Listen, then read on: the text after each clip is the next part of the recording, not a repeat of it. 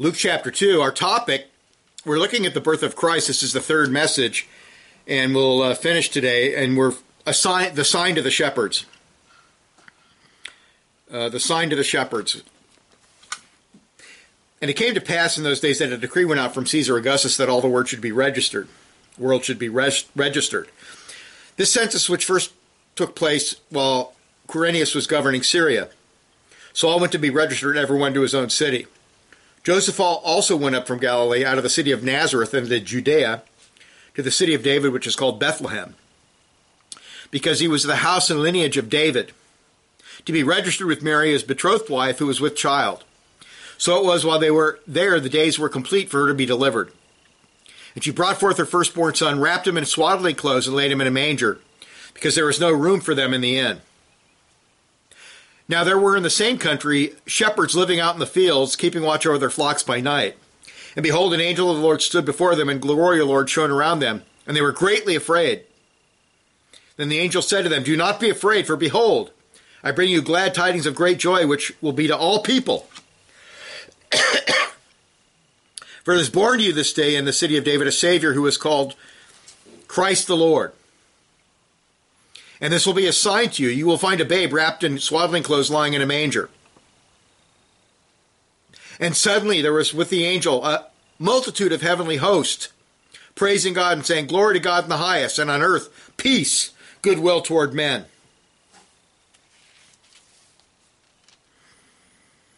So it was when the angels had gone away from them into heaven that the shepherds said to one another, Let us now go to Bethlehem and see this thing that has come to pass, which the Lord has made known unto us. And they came with haste and found Mary and Joseph, and the babe lying in a manger. And when they had seen him, they made widely known the saying which was told them concerning this child. And all who heard it marveled at those things which were told them by the shepherds. And Mary kept all these things and pondered them in her heart. That's end of the reading of God's word. So we're up to verse 12.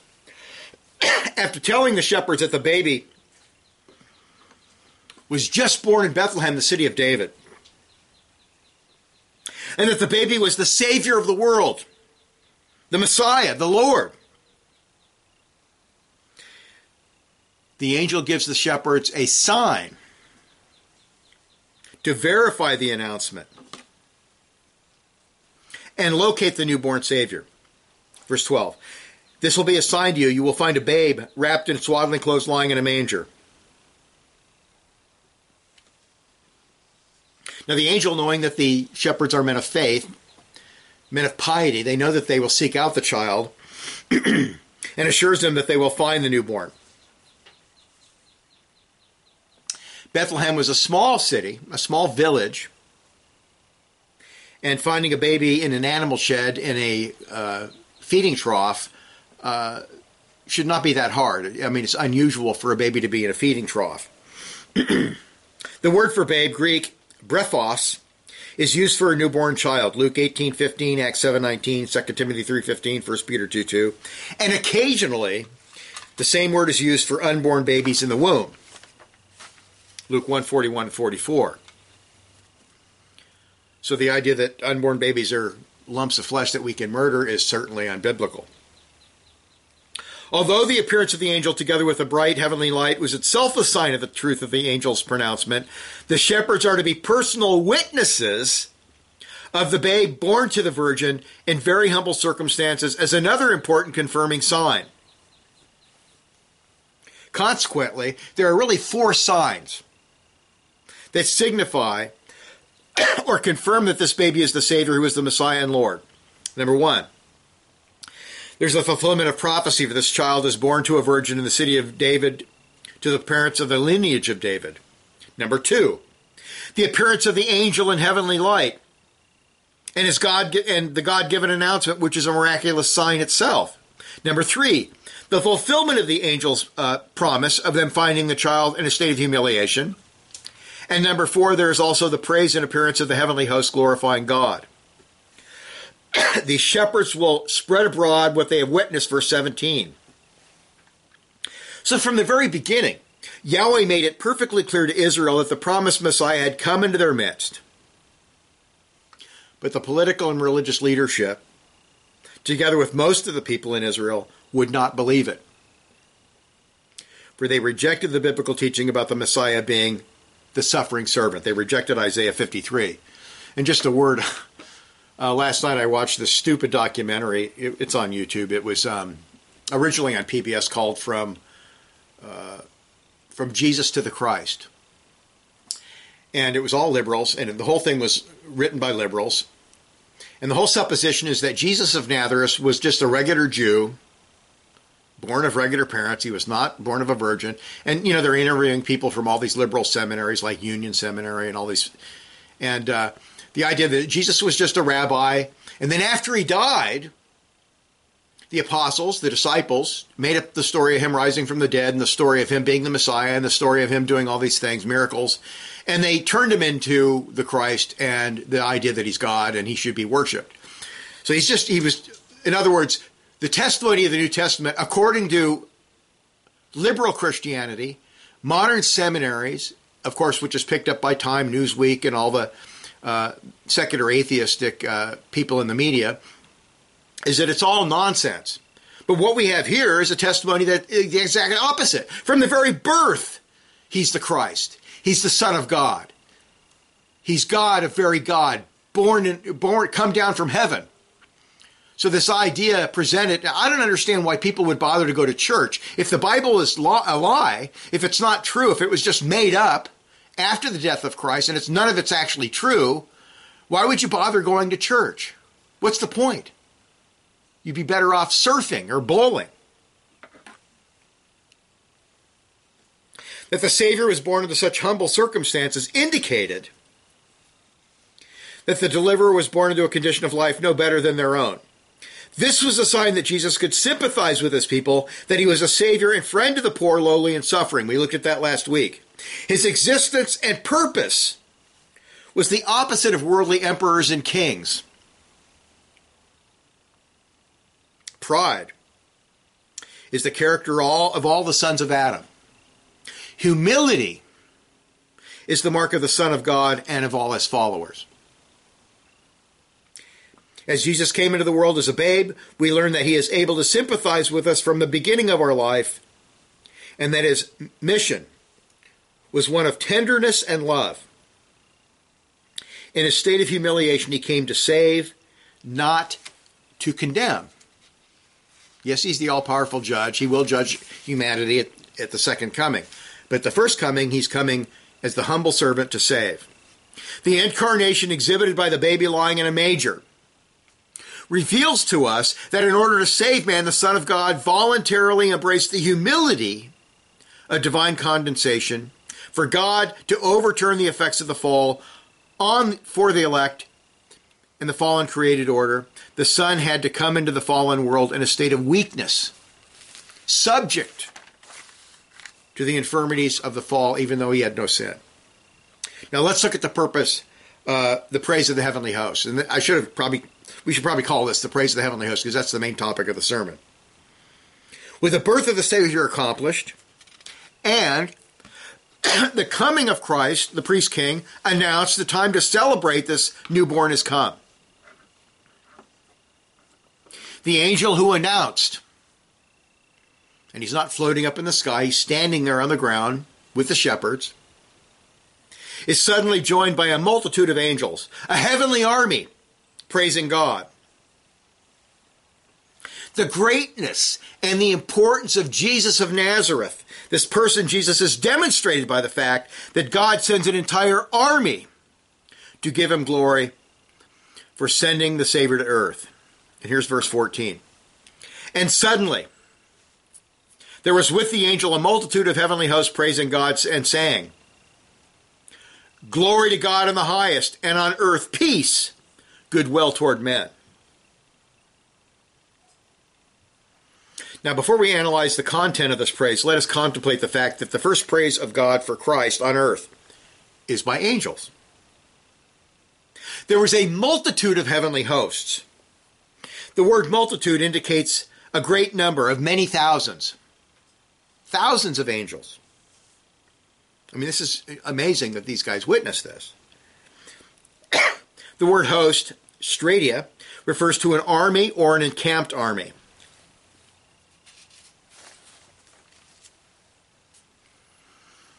And this passage, of course, sheds light on what Jesus meant when he said that he could summon 12 legions of angels at a moment's notice.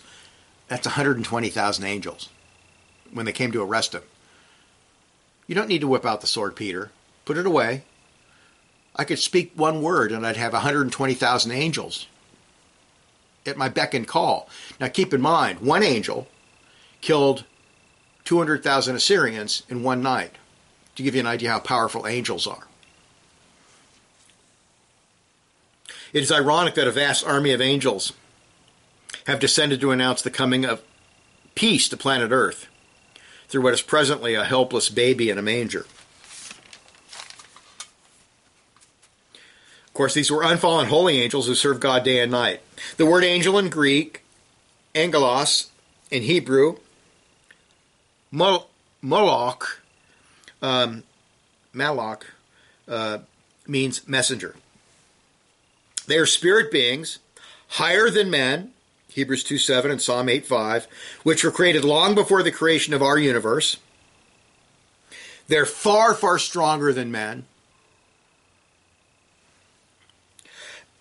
Even men with weapons. 2 Peter 2 11, 2 Thessalonians 1 7. And, can all, and are also superior intellectually. 2 Samuel 14, 17, and 20. Angels can appear as simple men. Genesis 18, 2, 19, 1. Uh, here's Abraham having lunch with some angels, and he's not aware they're angels at first. Same with Lot. Or they can appear with bright, a bright, awesome countenance that terrifies men. Judges thirteen six, and sometimes they appear in white, lustrous clothes that's super bright.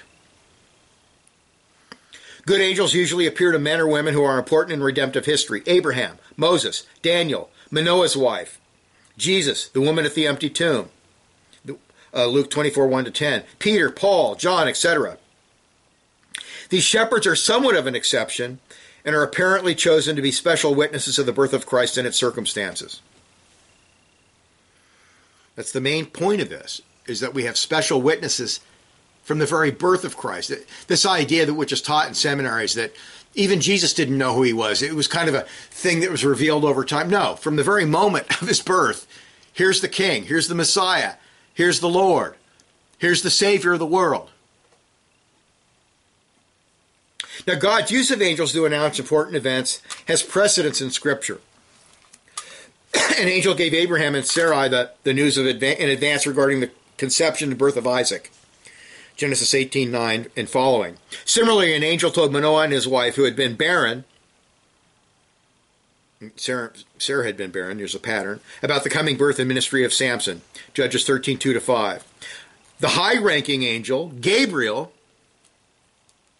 who's considered an archangel, announced the birth of John the Baptist to his father Zechariah before uh, his wife, who had been uh, who had been barren also, became pregnant. Luke 2 8 to 15. Angels execute God's will on earth, and they delight to do so, as Paul says. Hebrews 1:14, are they not all ministering spirits sent forth to serve for the sake of those who obtain salvation? Okay, they're serving God and they're serving the church for God. Now our text shows angels' great interest in the work of Christ for men as well as their sympathy, kindness, and love towards the elect. So we learn something about angels here. These holy angels had known the pre incarnate Son for thousands of years before the incarnation. They knew all about his infinite power, glory, love, holiness, and majesty. In the days of Isaiah, about the time of King, uh, King Uzziah died, they witnessed the seraphim cry out, Holy, holy, holy is the Lord of hosts. The whole earth is full of his glory. Isaiah 6 3. They knew from the time of the fall, Genesis 3.15, that God would provide a way of salvation for man. They were aware of Gabriel's announcement to Joseph You shall call his name Jesus, for he will save his people from their sins. Matthew 121.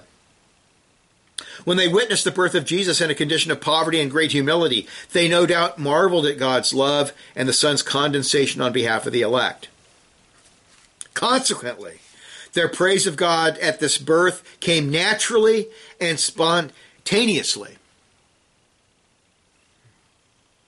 This event is one of those things in redemptive history which angels desire to look into 1 peter 1.12 scripture indicates they're very interested in god's saving of the elect they're very helpful in in, in uh, ministering during this time God's holy angels have compassion for lost, condemned sinners. They rejoice in the fact that this newborn will deliver millions of people from the guilt, penalty, and slavery to sin.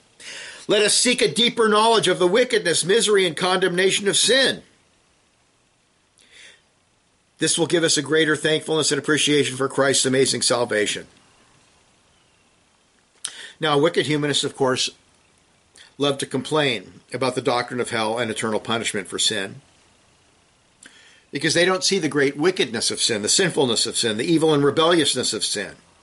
If God would open their blind eyes, then they would see the amazing grace, mercy, and love of God that sent his only begotten Son into the world to die for those who deserve punishment, who are rebels and enemies of God. He died for his enemies. He died for those who didn't like him. He died for those who hate him. And of course, secular humanists complain because they, they believe everybody should automatically get a ticket to heaven as if men are God. No, men are sinners. Men are guilty. Men deserve to go to hell. And uh, the old great John Gerstner, the theologian from uh, Pittsburgh, Pennsylvania, uh, everybody was talking about, well, the problem of evil. And he wrote a little booklet called The Problem of God's Mercy. it's evil is easy to explain.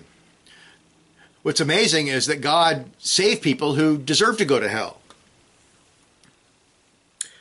Romans 5 8. God demonstrates his own love toward us in that while we were still sinners, Christ died for us.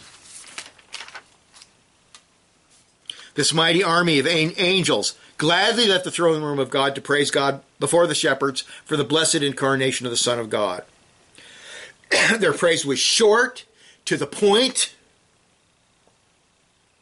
and expressed the most amazing and blessed truths that we should all take to heart. Even though Jesus came not for angels, but for men, the holy angels know that nothing glorifies God more in the creation than the redemptive work of Christ. Nothing glorifies God more than the redemptive work of Christ. Remember that. Luke says that the angels were praising God and sang, which does not indicate whether they were speaking, singing, or chanting. We don't know. Everybody, you know, most commentators assume, yeah, they were singing a hymn. Well, we don't know. It just says they were saying. They were speaking. We don't know whether they were singing. Maybe they were. Maybe they were chanting. Maybe they were just speaking praise. Maybe they were speaking loudly. Now, the fact that their words are highly poetic does not imply that they were singing, for both Mary and Zacharias spoke in a poetic manner, yet did not sing their poetic lines. The vast majority of people speak of them singing due to the suppositions and traditions. Whether they were singing or not does not affect the awesomeness of this celebration or the incredibly rich and edifying content of their praise. The language or method of speaking by the angels uh, is unusual and cryptic in the Greek for definite articles and verbs are not used for a structured syntax. The praise contains two lines. The first is a praise to God, the second contains the reasons for this praise, both of which flow directly from Jesus' perfect salvation. So we have a doxology to God and a congratulations to elect men. Well, let's look at it. Glory to God in the highest. The praise begins with glory to God in the highest. In verse 9, God, glory is referred to, uh, glory referred to the bright appearance of the heavenly hosts, the heavenly light that was a reflection of God. Here, it refers to the holy majesty of God that deserves special honor for the achievement of salvation in a manner in, uh, that does not compromise God's righteous and holy nature, yet truly pays the penalty for sin and guilt. Christ's perfect salvation exalts God's character. For Yahweh remains perfectly just or righteous while justifying guilty sinners. Romans 3:26. And that's amazing. And that separates Christianity from every other religion in the whole world. Judaism, Islam, the cults, Unitarianism, all of them teach salvation by works. You got to do something to achieve it. And of course, we know that good works don't erase sin. Only the blood of Christ does that. And we know that our filthy, sin stained works are not good enough to merit salvation. Only the perfect righteousness of Christ can do that. So this is truly amazing, and the angels understand this, and they're praising God for it. Glory to God, whose infinite wisdom, kindness, and love designed this special saving favor in such a manner that not one divine attribute is contradicted or overshadowed. Glory to God, who designed a way to truly save men, who love their men who loved their sin, who denied their guilt, who relished their rebellion, and hated the true God. This salvation is wrought not against man's will, but by changing man's heart in regeneration. The angels understand that now that the holy baby has come, the time for the achievement of this amazing salvation has come. When they saw the divine word, who had come down from his throne, now lying as a babe in a manger, so that he could save his people, their love and adoration of God could not be contained. Their lips shouted with joy the praises of God.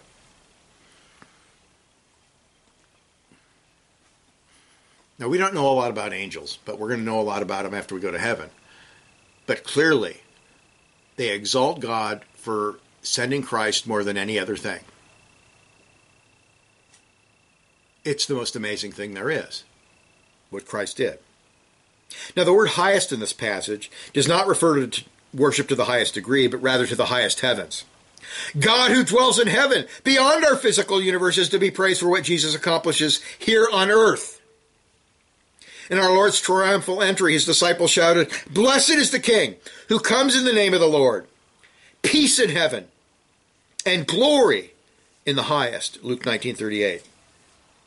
Since God is infinite, is infinite and perfect in his attributes, his intrinsic glory does not change. Okay, God cannot have any more glory than he already has as God. He's perfect. He's infinite in perfections. As a saved people, however, we glorify him for who he is and what he has done in salvation history. We praise his character and his grace, mercy, justice, love, etc., as these attributes shape human history. We exalt and honor God and his faithfulness, his covenant love. These holy angels had praised God long before the universe was, was created. And they certainly praise God for his amazing creation of the physical universe. God deserves praise for every star, every flower, every blade of grass, the mountains high, the oceans blue, the beautiful rivers, the magnificent forests, gorgeous flowers, every sunset. The birds in the air, the fish in the sea, and the beasts of the ground, in all their multifaceted beauty, elicit the praise of Yahweh. But the love of God revealed in the birth of Jesus is something far more amazing, beautiful, and praiseworthy than even the physical creation. Now, I have a little outside the, my office window. I have a little uh, thing where I put seeds for the birds, and I I'll see thirty different kind of birds in one day, and the beauty of their song and the beauty of the birds is amazing.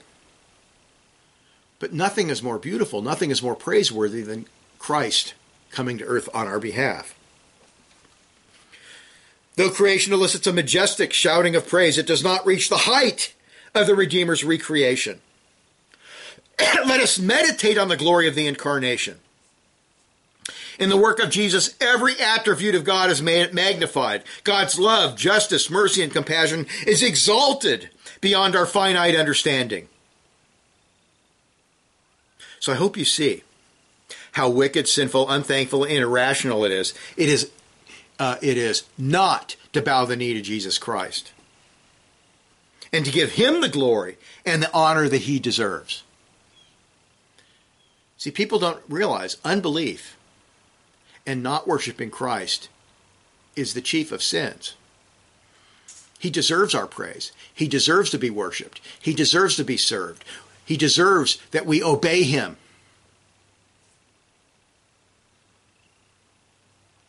Nothing glorifies God like the precious redemptive work of Christ.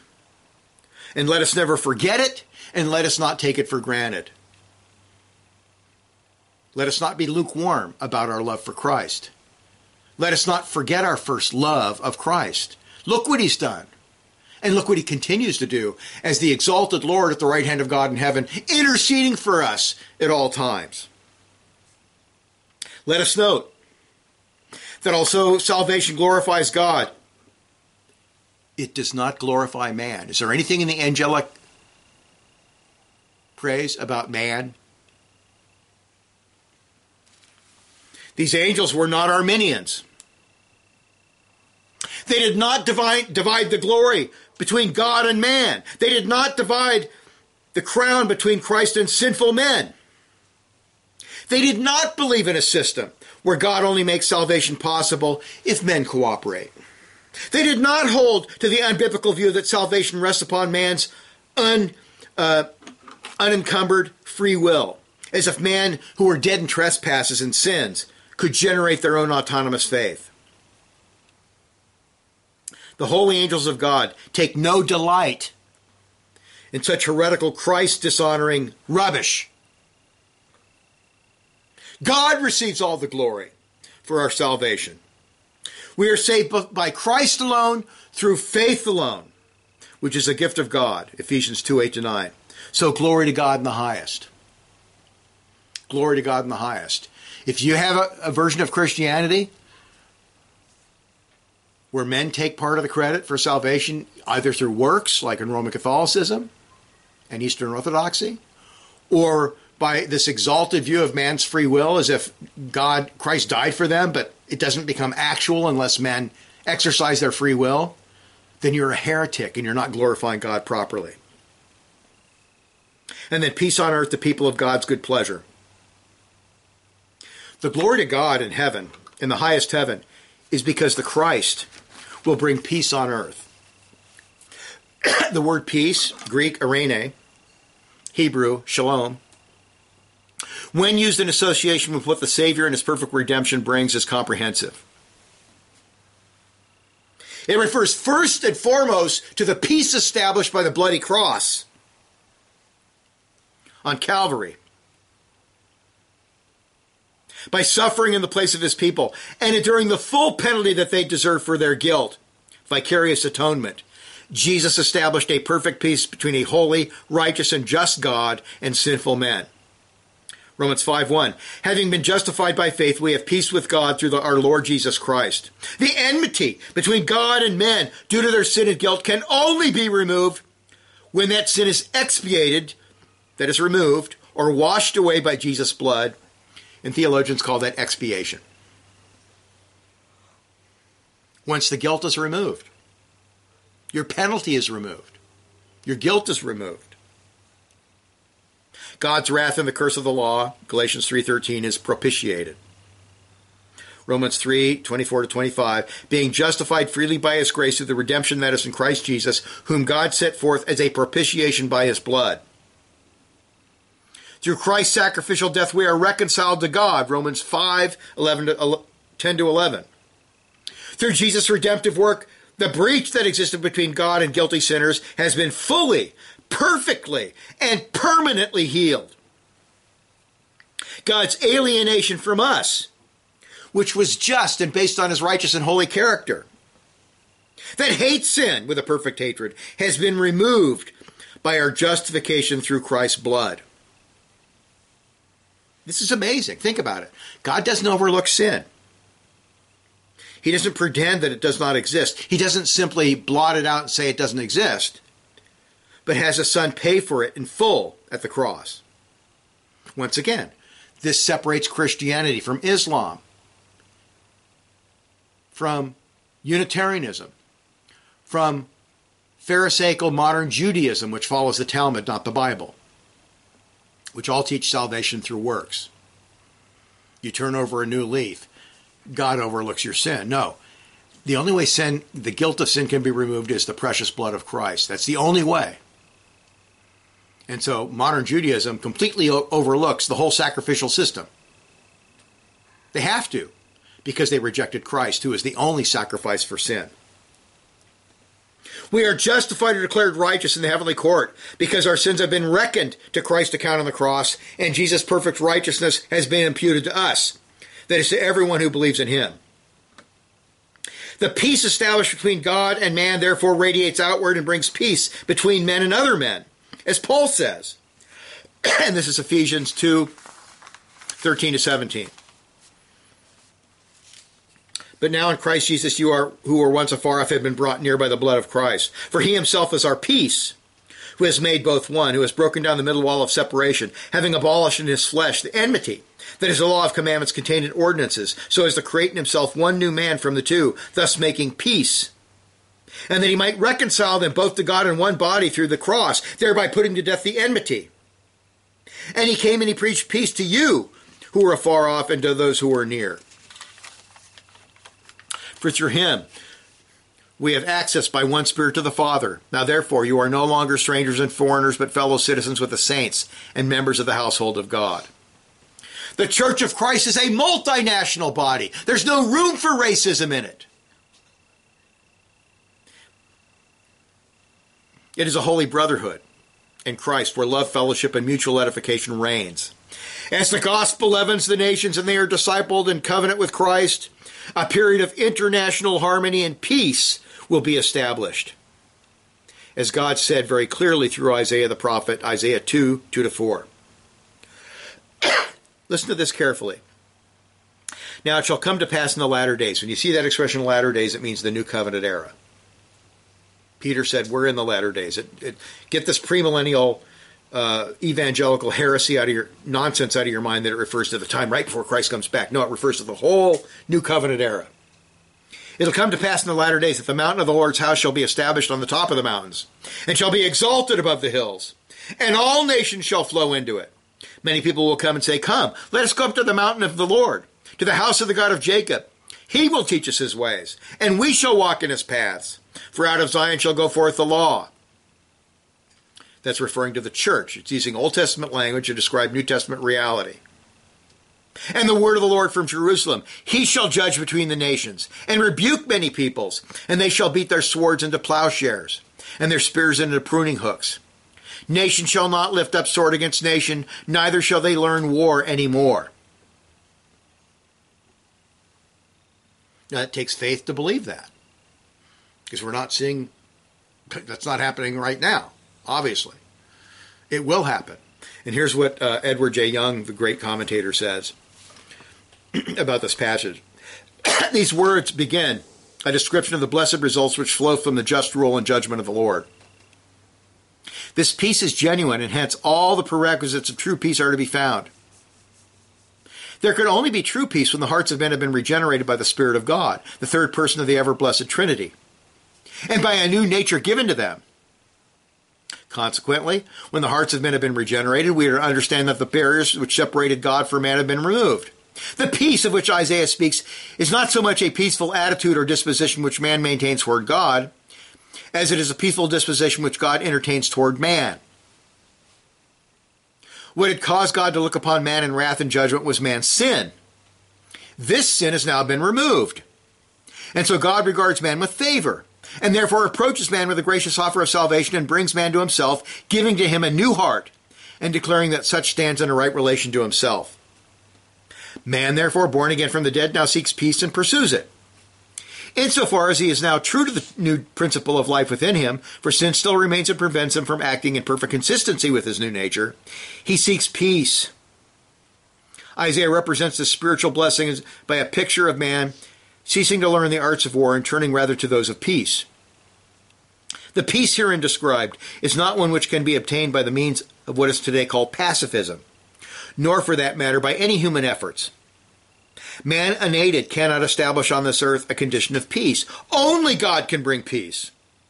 The fulfillment of the present prophecy began with the angels' peace on earth, and more specifically with the first preaching of the gospel. As, as Kieser well puts it, what is herein described is the blessed result of the preaching of the gospel, peace on earth, through the common faith in God the Lord. End of quote. Yes. That's what God says is going to happen. And it's not for some far off thing in the future uh, where Christ supposedly reigns from Jerusalem on earth. Premillennialism is unbiblical. Christ rules from the right hand of God in heaven. He doesn't come back to earth until the second coming, and when he comes back, there is no more death or sin. Now, given the current state of affairs in this world, such passages are no longer believed by most professing Christians and or are explained away spiritualized. Premillennialists put it in the future when Christ rules as a dictator in Jerusalem and he forces people to be peaceful with each other by his supernatural power while he's ruling as a dictator in Jerusalem. That's nonsense. He's at the right hand of God and he's ruling, the Bible's crystal clear. His rule begins at the resurrection. And then amillennialism and I understand why people are attracted to it, simply spiritualizes all these kind of promises away, where they're really not going to happen, even close to being literal. It's just some thing about, well, there'll be churches here and there, and Christians will sort of have peace with each other. But we must not ignore such passage or attempt to twist them to fit our own preconceptions. The literal victory of the gospel will come to pass. it is a great error to let the current headlines or current recent history determine our eschatology.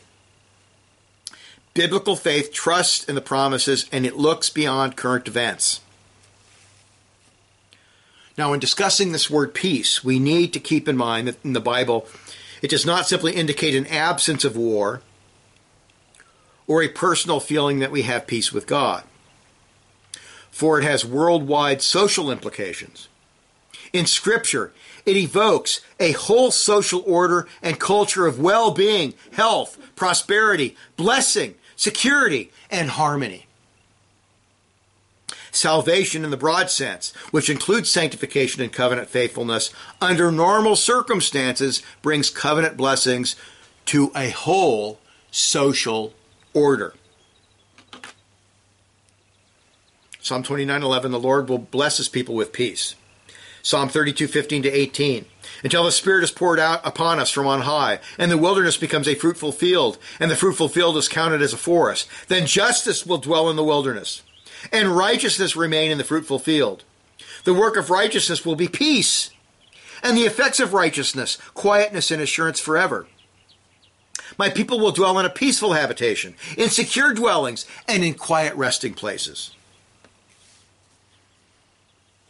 Now, that doesn't sound like San Francisco or Oakland or LA, does it? And here's Isaiah 48, 17 to 18. I am the Lord your God who teaches you to profit, who leads you by the way you should go. Oh, that you had heeded my commandments. Then your peace would have been like a river, and your righteousness like the waves of the sea. In Isaiah 1, 18 to 20. Come now, let us reason together, says the Lord. Though your sins are like scarlet, they shall be white as snow. Though they are red as crimson, they shall be as wool. If you are willing and obedient, you will eat the good of the land. But if you refuse and rebel, you shall be devoured by the sword. For the mouth of the Lord has spoken. In nations and cities, as they cast off the biblical world and life view, for secular humanism and antinomianism, there is a lack of peace. The divorce rate skyrockets, crime rises, political chaos, arbitrariness, infighting becomes rampant, for every man does what is right in his own eyes. In liberal cities, criminals are pampered and law abiding citizens suffer the consequences. Murderers are let out of jail. People do commit horrible crimes and they're not even kept in jail, they're let out right away. There's a connection between faith and obedience and between covenant faithfulness and societal peace. Let us not restrict the peace that Jesus brings to the saving of a few souls here and there, or to a personal piety. It is much broader than that, and ultimately our Lord will recreate the whole created order. God tells us that the coming messianic salvation will continue to expand, and with it peace and social justice, not as defined by the left wing lunatics, but it is defined by Scripture, will prosper as well. And here's the passage we should all memorize. Isaiah 9, 6, and 7. For unto us a child is born, unto us a son is given, of the increase of his government, and peace there will be no end. Upon the throne of David and over his kingdom, to order it and establish it with judgment and justice from that time forward, even forever. The zeal of the Lord of hosts will perform this. Now, the people who are the focus of the newborn salvation and peace are described as the people of God's good pleasure. This could be paraphrased as peace to men on whom his favor rests. Consequently, the statement does not mean that salvation and peace comes to men who possess a good will. A number of translations give this impression. For example, the Douay, which is the old Roman Catholic version, says, to men of good will. The Revised Standard Version reads, among men with whom he is pleased. It rather means that salvation is bestowed upon those who are favored by God. The point is that the salvation of sinners depends on God's grace and mercy, not on man's free will. As Paul says in Ephesians 1 7 to 11, in him we have redemption through his blood, the forgiveness of sins, according to the riches of his grace, which he made to abound toward us in all wisdom and prudence having made known to us the mystery of his will according to the good pleasure. There's that expression. The good pleasure which he purposed in himself. Did you hear that? He purposed in himself that in the dispensation of the fullness of times he might gather together in one all things in Christ, both which are in heaven and which are on earth in him. In him. Also we have obtained an inheritance being predestined according to the purpose of him who works all things according to the counsel of his will. God's good favor or good pleasure, as well as the kindness and love of God, Titus 3 4, John 3 16, is restricted to the elect, the invisible church, Christ's sheep. And here's what Jesus said John 10 14, 16, 25, 29. I am the good shepherd. The, sheep, the good shepherd lays his life down for the sheep. I am the good shepherd, and I know my sheep, and am known by my by own. I lay my life down for the sheep. Jesus answered them, that's the unbelieving Jews, I told you, and you did not believe. The works that I do in my Father's name may bear witness to me, but you do not believe because you are not of my sheep. As I said to you, my sheep hear my voice, and I know them, and they follow me. And I give them eternal life, and they shall never perish. Neither shall anyone snatch them out of my hand. My Father who has given them to me is greater than all. And no one is able to snatch them out of my Father's hand.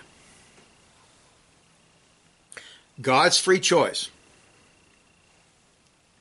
of those whom he wills to favor and save has nothing to do with anything within the sinners themselves, but lies wholly within God himself. So the Roman Catholic doctrine of human merit and the Arminian doctrine of man's autonomous free will are both rejected by the angelic hosts and the Apostle Paul. Romans 3 10 to 11 and 8 7 to 8. There is none righteous, no, not one. There is none who understands. There is none who seeks after God. Is there anybody who seeks out Christ? No, nobody does. God has to reach down and grab him out of the gutter, out of the mire of sin. Because the carnal mind is enmity against God, for it is not subject to the law of God, nor indeed can be. So then, those who are in the flesh, those who are not regenerated by the Holy Spirit, cannot please God. and then the shepherds go to see the babe. With the angels' mission complete, they return to heaven, to the throne room of God. Their heavenly destination corresponds to their heavenly origin, as in verse 13. The shepherds are in awe and amazement at what they had just witnessed, and they act upon it immediately. Verse 15. The shepherds said to one another, Let us go to Bethlehem. Let us now go to Bethlehem and see this thing. Literally, in Greek, this word, this saying, this promise, that has come to pass which the Lord has made known to us. And we'll just be very brief. There are two noteworthy things about the shepherd's reaction. First, they attribute the angelic message directly to God. They do not mention the angelic intermediary, but focus their attention directly on the source of revelation. Whether one receives a revelation from an angel, a prophet, or apostle, the word comes from God and must be treated as such. Second, they immediately acted upon the message they had heard. They came with haste. They believed the divine announcement, and therefore their faith led to the proper response. They had to look upon and behold the Christ, the babe. There was no debate. There was no hesitation. They acted with haste, for they knew the incredible importance of the Christ child, the Savior of the world. They knew that nothing was more important and um, nothing was more special uh, existed on planet Earth than this babe. They made haste with joy and great anticipation. And this is how biblical faith responds to Christ. It must see him. It must worship him. It must adore him. They soon found Mary and Joseph with the babe lying in the manger. The angelic announcement was confirmed. They were eyewitnesses of the announcement and the truth of the announcement. The Christ child was found just as the angel had prophesied.